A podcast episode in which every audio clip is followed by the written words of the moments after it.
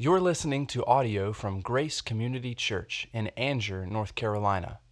More information about Grace Community Church can be found at graceccnc.org.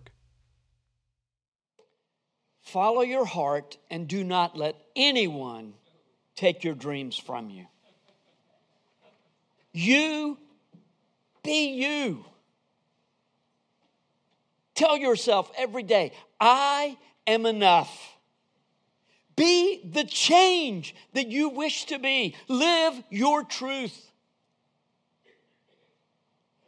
Bombarded with this sort of advice day after day, year after year. Is it any wonder that Christians have difficulty discerning acceptable and unacceptable behavior?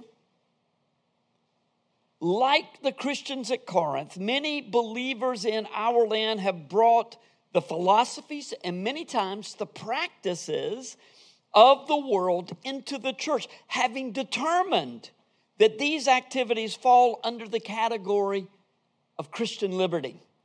Sometimes scripture is ignored, and many people begin to say, You know, I, I just cannot find it in my heart to think that God doesn't want my best. He would not keep two people who love each other from being together. What is so wrong about moving in with my boyfriend or girlfriend?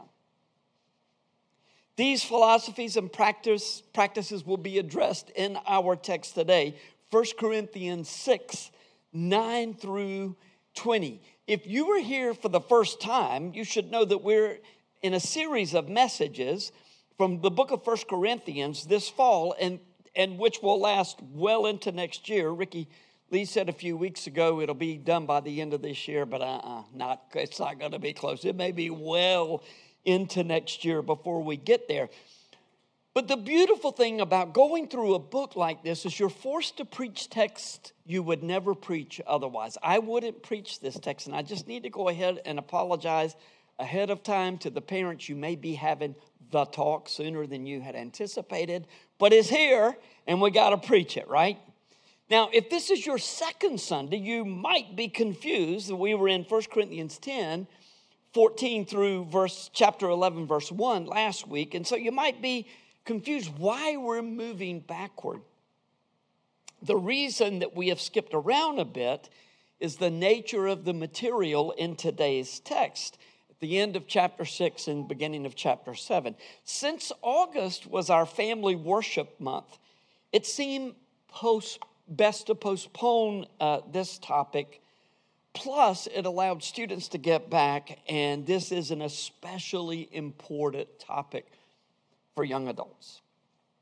Speaking of young adults, adults, there will be a young adults retreat this coming weekend. The speaker for this retreat will be Michael Talley, who is my son in the ministry. Literally, he is my son and he is in the ministry.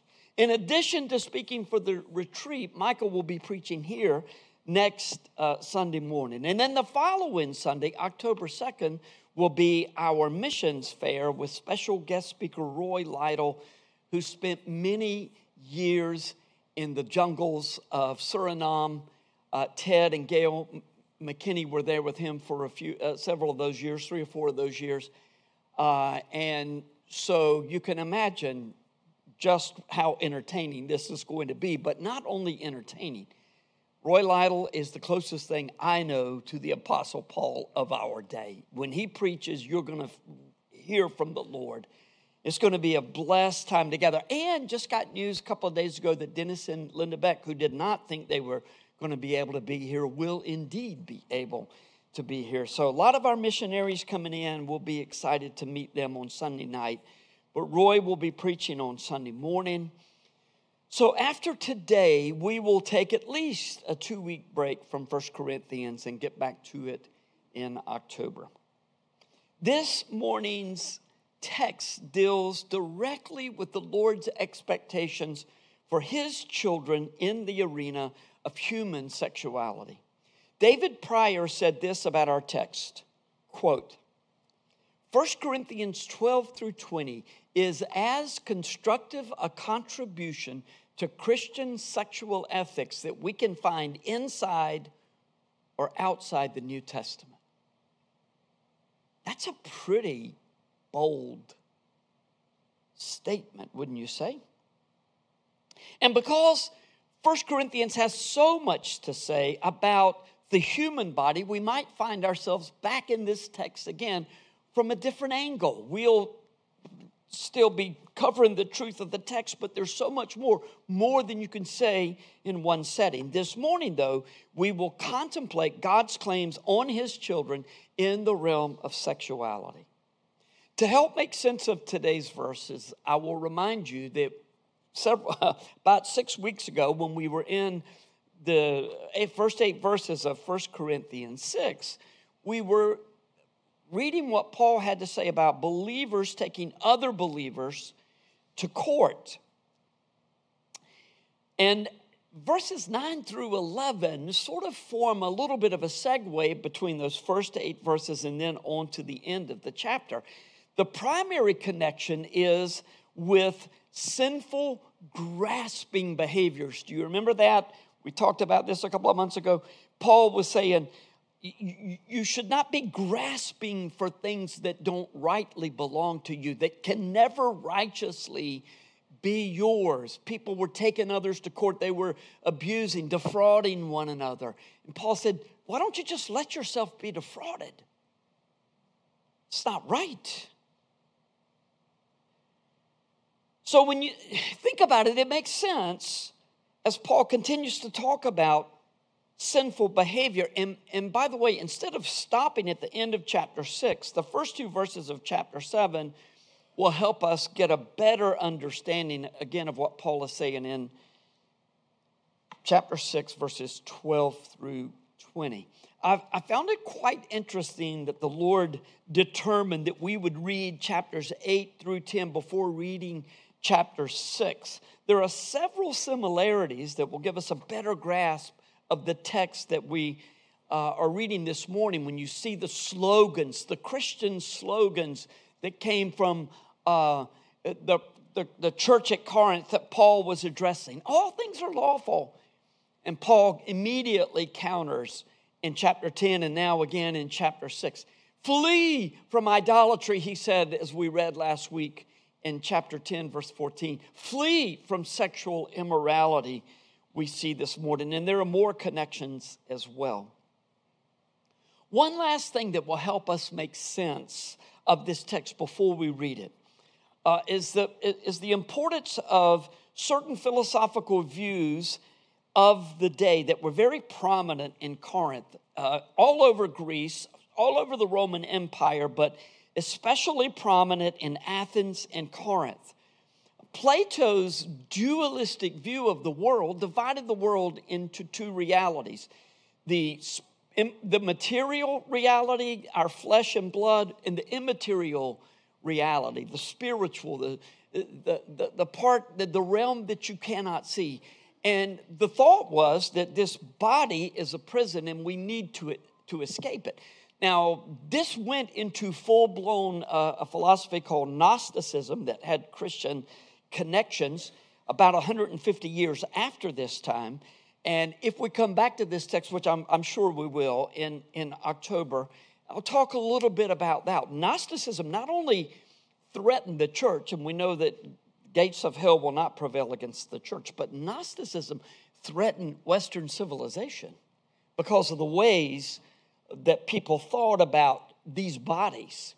But God has a very different view of the body. We are to have a very different view of the body because of the dignity and the importance that the Lord has built into our bodies. So, one view was all things are lawful. So, what's the big deal about what you do with your body? You can do anything you want to. The other view was no, Absolutely not. um, the body itself is sinful, and sex is especially dirty. Therefore, it's good for a man not even to touch a woman or to have relations with a woman. Both views enjoyed wide currency in the church, not only in the, in the community, but in the church. People thought this way. You'll see uh, both, these, uh, both of these philosophies stated and then refuted by the Apostle Paul. God's design for human sexuality is so much better than anything that the world could conceive. Pun not initially intended anyway. And although there is much that appears negative in this, this text, it points to the beauty of God's design for marriage, which we will see clearly in chapter 7. So, God's design for marriage is beautiful. And by the way, we'll also see in chapter 7 when we get to it that God's design for singleness is beautiful, even if it doesn't bring with it or include the blessing of physical intimacy. Today's text is 1 Corinthians 6 9 through 20, but the reading will include those first two verses of chapter 7. I will read a small portion of the text and then we'll work our way through the text. For now, 1 Corinthians 6 18 through 20. If you would please stand for the reading of God's word. Flee from sexual immorality. Every other sin a person commits is outside the body, but the sexually immoral person sins against his own body. Or do you not know that your body is a temple of the Holy Spirit within you, whom you have from God? You are not your own, for you were bought with a price. So glorify God in your body. The word of God for the people of God. Thanks be to God. All right, thank you. Be seated. In the first part of 1 Corinthians 6, Paul chastised, chastised believers for seeking to extort other believers by means of civil lawsuits. It would be better for you to take the loss, Paul said in verse 7. But, verse 8, you defraud your own brothers. Now he's going to talk about defrauding people in another way, taking something that is not rightly and rightfully theirs. A grasping sin, seeking to sinfully gain what does not belong to you. You can see the dots connecting in Paul's mind as he writes in verses 7, or excuse me, 9 through 11. Or do you not know that the unrighteous will not inherit the kingdom of God? Do not be deceived. Neither the sexually immoral, nor idolaters, nor adulterers, nor men who practice homosexuality, nor thieves, nor the greedy, nor drunkards, nor revilers, nor swindlers will inherit the kingdom of God. And such were some of you. But you were washed, you were sanctified, you were justified in the name of our Lord Jesus Christ and by the Spirit of our God. Now, we need to clarify right up front that the righteous ones who will inherit the kingdom of God are not the self righteous who just look good on the outside, but they've never been changed on the inside. Uh, God calls righteous those who humble themselves and acknowledge their sins before the Lord and call out to the one who died in their place to save them. So, righteousness is imputed to us or declared by God to be ours based on our repentance of sins and faith to God or faith in Jesus Christ. The cross, remember, is a central theme of First Corinthians. The ones who practice the sins listed in verses 9 to 10 in Paul's warning are those who habitually practice these sins. And we get a sense as we go in the text that they habitually practice these sins and say, hey, don't be talking to me. I'm free in Christ. It's not that they're wrestling with these sins and they're struggling with these sins, but they've just given themselves over to it. They found a way to make what's going on in the world right in the church. Also, there's a sense in this text where Paul said, Look, these are sins you used to commit, but Christians do not live this way. You're Christians, so quit living this way. Is this a legitimate warning for Christians to straighten up or to lose their salvation? No, but it is a legitimate warning that says if you live like this and you don't care anything about it, then you better check up and see if you really belong to the Lord because believers just cannot live this way and think this way long term. We'll talk about that tension in the scripture of eternal security or in the uh, home groups that is in the scripture about eternal security on one side and warnings. Don't you continue to do this or you put yourself at risk. Really, you're already at risk and you need to check to see where you are. Verse 11 reminds us that salvation is of the Lord. We were washed or cleansed from our sins. There's very likely some baptismal implication here. We were sanctified or set apart for God's use, and we were justified. We did none of this ourselves. What some of the Corinthians were doing, though, was justifying and participating in behaviors that were unacceptable for believers, even if these same behaviors were widely accepted in society. The list in verses 9 and 10 was given to warn believers to stop deceiving themselves about the morality of their behavior, something they were quite skilled in doing. They could justify almost anything. Even worse, they were making flimsy theological arguments derived from philosophical beliefs and cultural norms. Look, I'm not going to reference all the behaviors listed in our text, but let me say something about this and other lists in the New Testament. These lists were not given for us to form judgments about other people. Mm hmm, mm hmm. Yep, that one's okay, okay, yeah, you're on the list, you, you've got this list. if, if you delight in judging other people for what they're doing and saying, well, clearly they're not a Christian, here's a list. You're going to keep going down that list and find yourself on it one, one day. I mean, Galatians 5, one of those lists it talks about fits of anger. Anybody ever had that? A fit of anger? So the point is evaluate yourselves, examine yourselves to see whether you are in the faith. This list begins with sexual immorality, which is translated from the Greek word porneia. And while this is indeed where we get our English word pornography, that's not the point here. Here in 1 Corinthians 6 9, it refers to a specific act, sexual act with anyone to whom you are not married.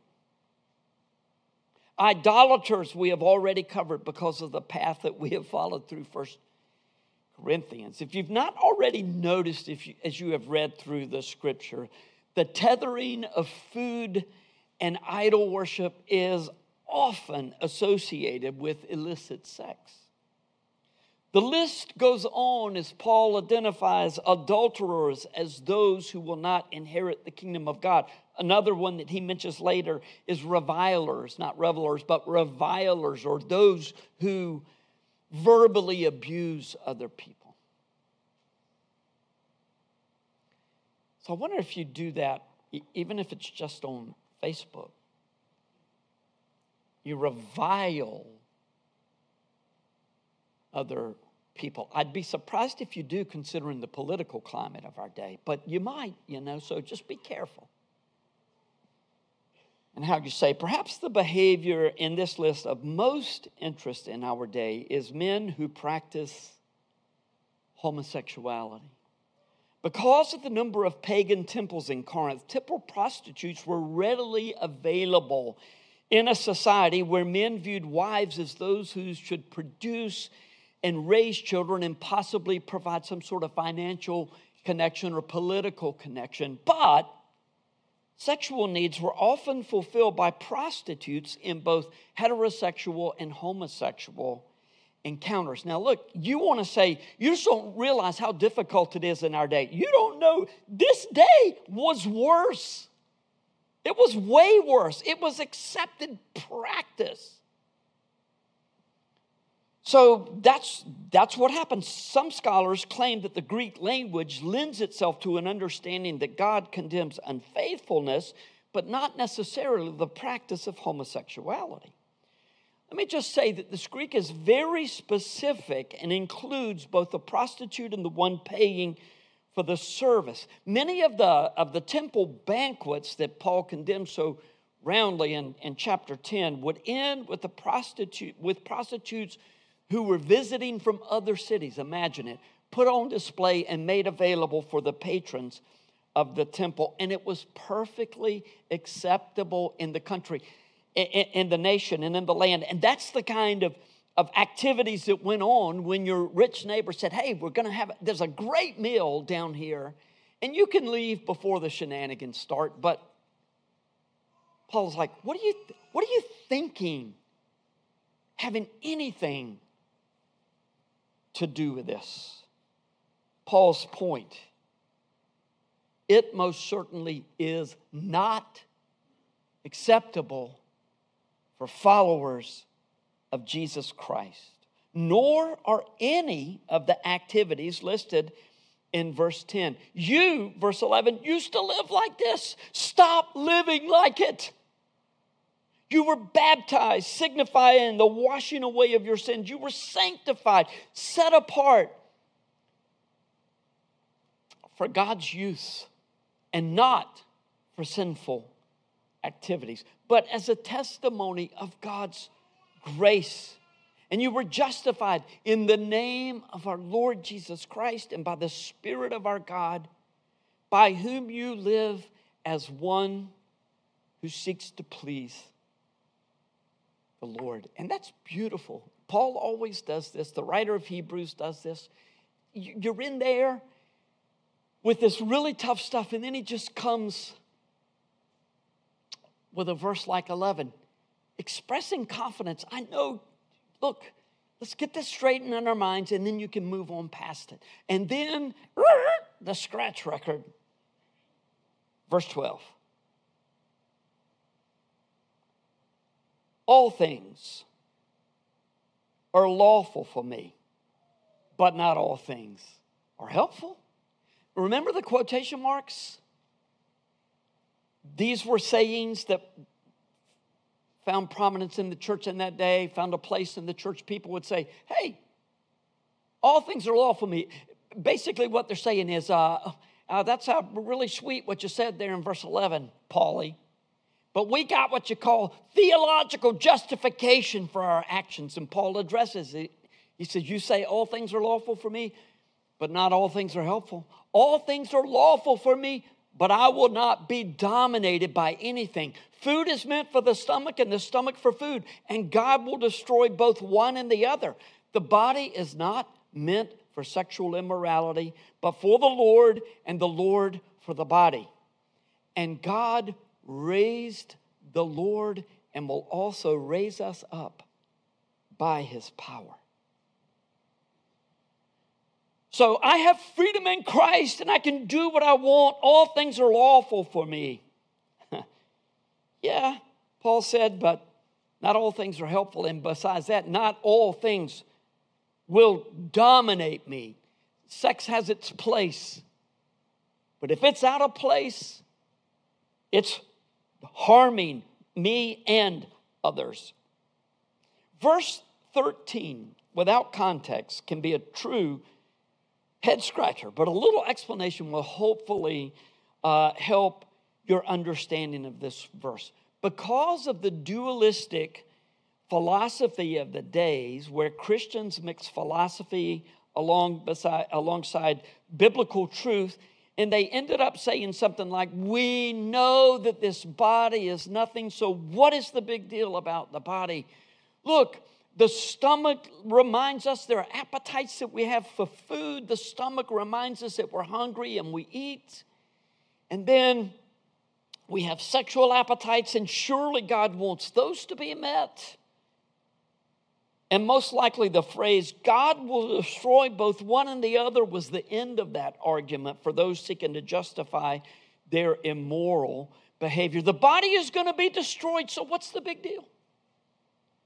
You make it such a big deal about this. It's really the spirit that counts in a relationship with God. And Paul counters by saying, I beg your pardon. The body has a purpose, and I will begin by telling you what the purpose is not. This body was not made for sexual immorality. In fact, the body was made for the Lord, and the Lord for the body. The rest of the text will bring meaning to this point, but verse 14 sets the stage by saying that our bodies not only will not be destroyed, but will one day be raised just as Jesus was raised. And so, when we likely find ourselves back in this text in October, We'll explore a theology of the human body with the incarnation being God's ultimate expression and affirmation of His creation of humans. But what we do with these bodies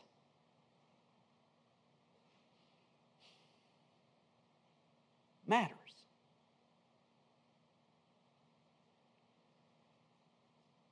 For the moment, we know that Paul was saying that our bodies belong to the Lord. Verses 15 to 17.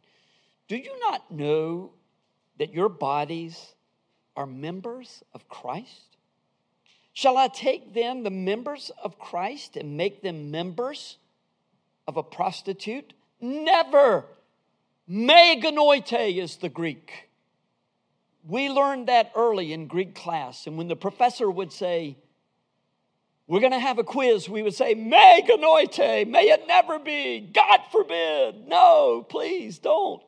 We're not going to do that. Paul is saying, Never should the members of Christ be made members of a prostitute.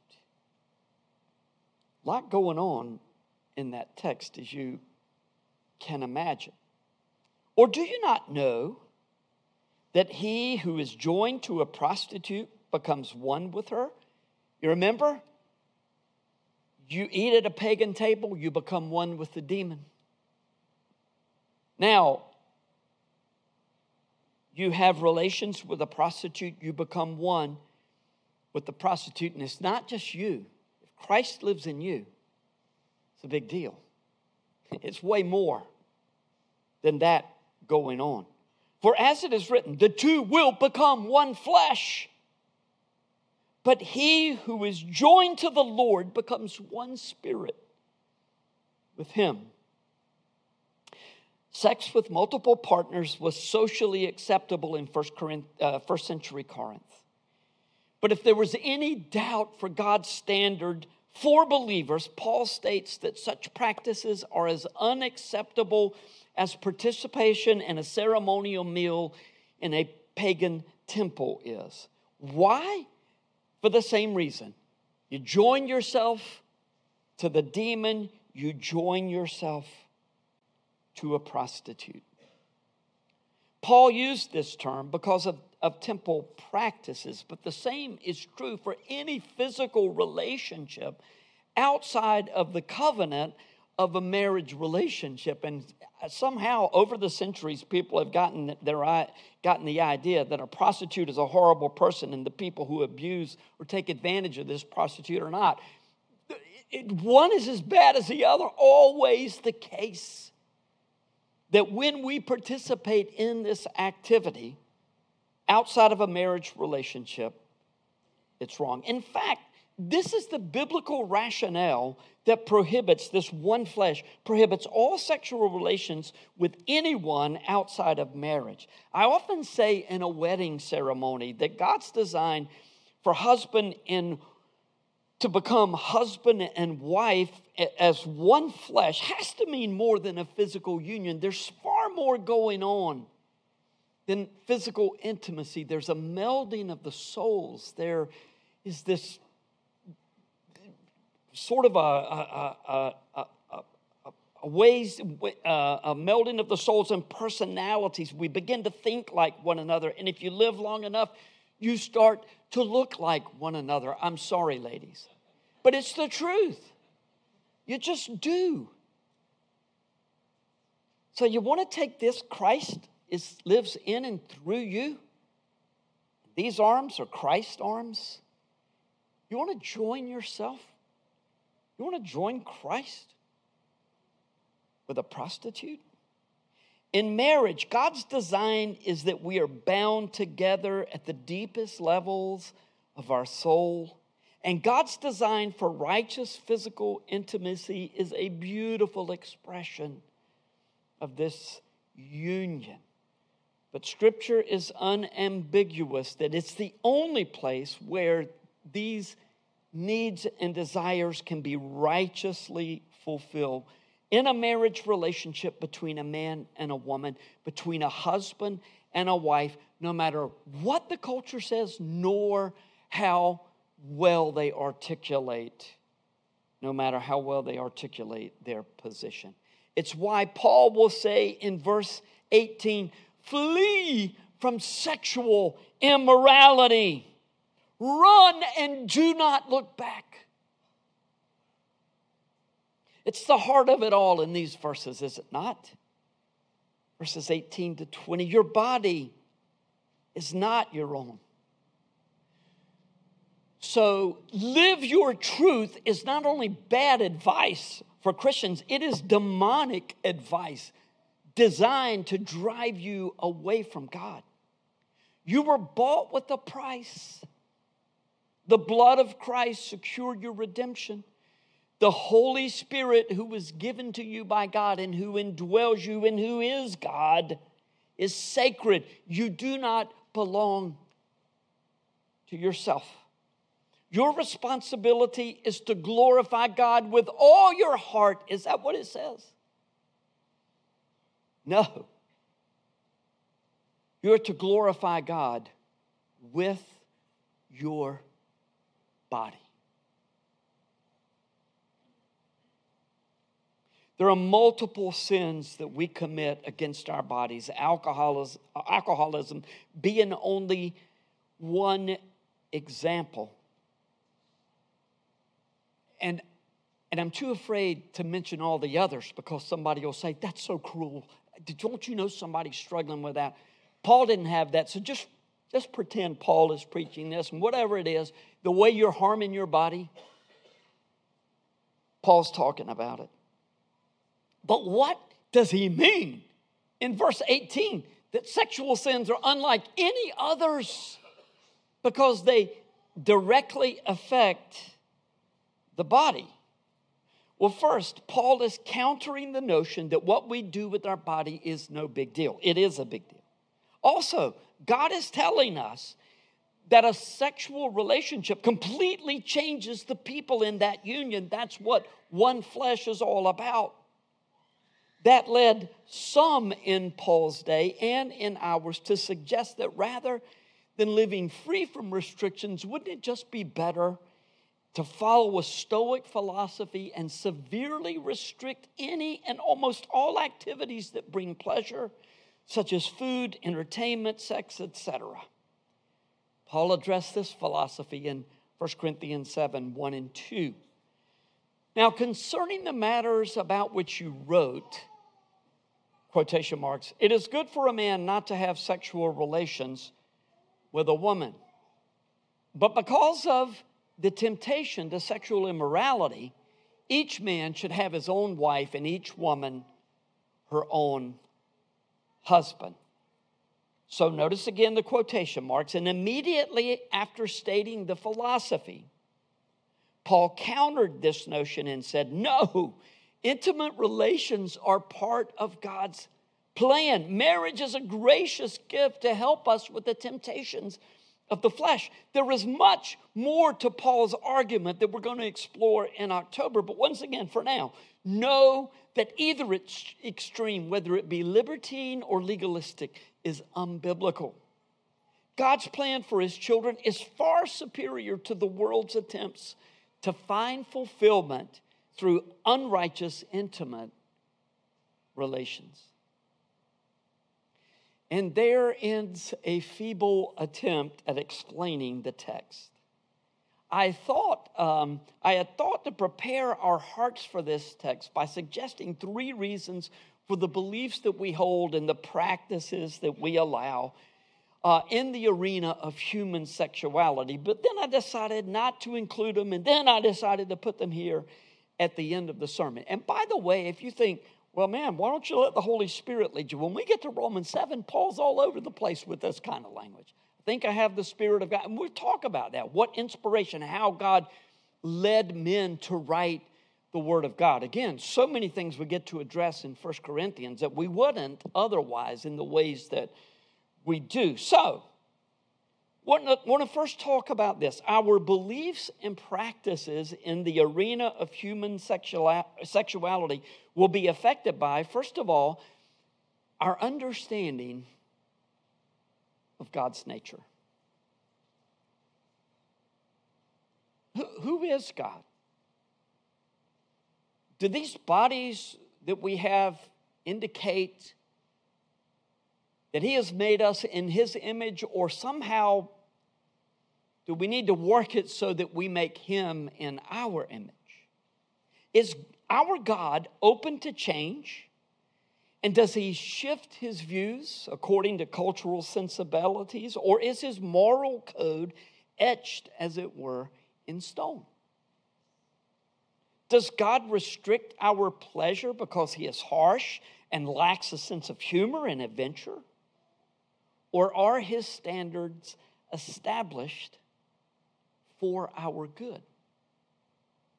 Our answers to these questions will determine our views and practices, as will our belief about God's created order. Male and female, one flesh. The dignity and integrity of the human body as God made it. Because of the Greek language in this text, which identifies a homosexual relationship in a pagan temple prostitution scheme, some point to this type of behavior condemned in 1 Corinthians 6 as not definitive of God's views on homosexuality. And we might would have that debate if Romans 1 were not so clear even in these New Testament times. Remember, God prohibits all sexual relations outside of husband and wife. And 1 Corinthians 7 has plenty to say about that, so hold out for October or go home and read it this afternoon. I would encourage you to read 6 and 7. In fact, I think it'd be a great idea in these next two, at least two weeks, maybe three, that we're away from First Corinthians, that you read through the entire book again. If, you, if you're able to do that, that would be awesome. So, last, our beliefs and practices are affected by our conviction about judgment when God's kingdom comes in full or when Jesus returns. Do you believe that Jesus will return to earth? Do you believe that you will give an account for your life? For those who habitually sin in the sexual realm and could care less about repentance but just justify it, the, the outlook is not good. There's no indication that you belong to the Lord, and the unrighteous will not inherit the kingdom of God. But I know some of you are prone to doubt and this is a really difficult area, isn't it? It's for all of us. I might stand up here and say, well, here's the way it goes. Look, we all have temptations in this area, and temptations for men look very different than temptations for women, oftentimes. But it's a struggle for all of us. So do not misunderstand the unrighteous will not inherit the earth as being, oh no, I messed up again and again this week. I've been tempted. Temptation is different from the sin. Don't confuse the two. How it works, I don't know.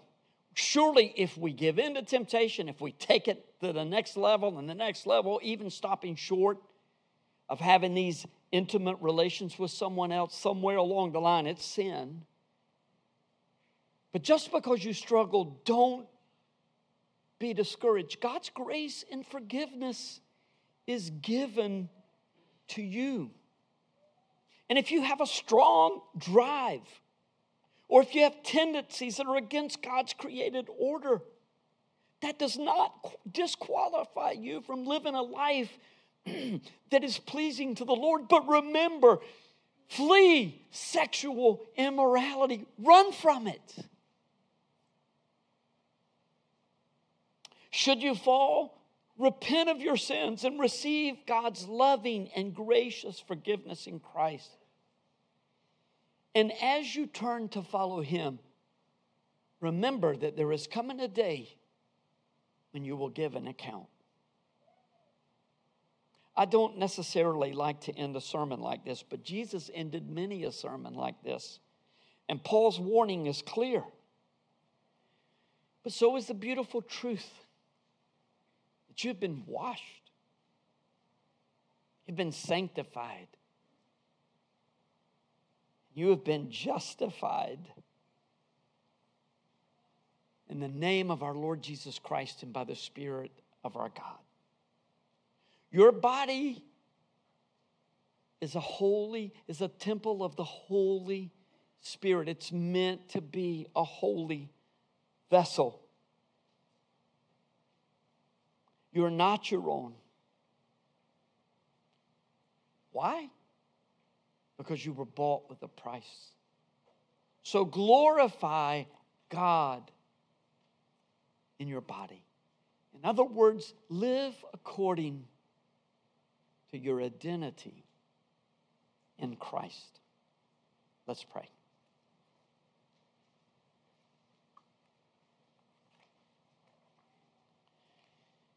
Father, um,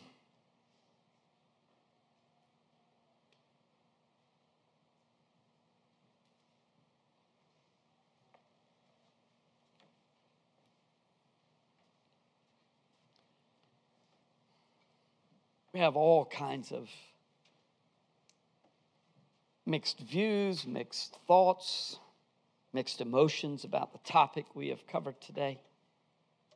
And even though it is in a complex argument, complex for us because we didn't live in the time, we didn't know the circumstances, but as others help us to know what was going on in that day and why the Apostle Paul said some of the things that he did, it becomes clear what your design is for us, what your desire is for us, and we battle mightily if we love you with all our hearts, uh, because our hearts are also at the same time drawn away. And this world does not make it easy to have pure relationships with you. And it's never simply about the acts, it's about the heart. But Lord, what you are condemning here is the, is the acts. And so help us, Lord. Help us to love you enough that we remember we were bought with a price. And we have a great responsibility that the body, we are the body of Christ as a church, but we are individual members of the body of Christ, but the meaning is even much deeper here. It's like Christ lives in me, and whatever I do affects him. So, Lord, uh, May we live by the power of the Holy Spirit according to your great plan. You know how difficult it is for us. But may Jesus' life and light shine through us. May we be vessels fit for your use, cleansed by you, and directed to live holy and righteous lives in a dissolute world. It's in the name of our Savior we pray. Amen. Thank you for listening to audio from Grace Community Church, located in North Carolina.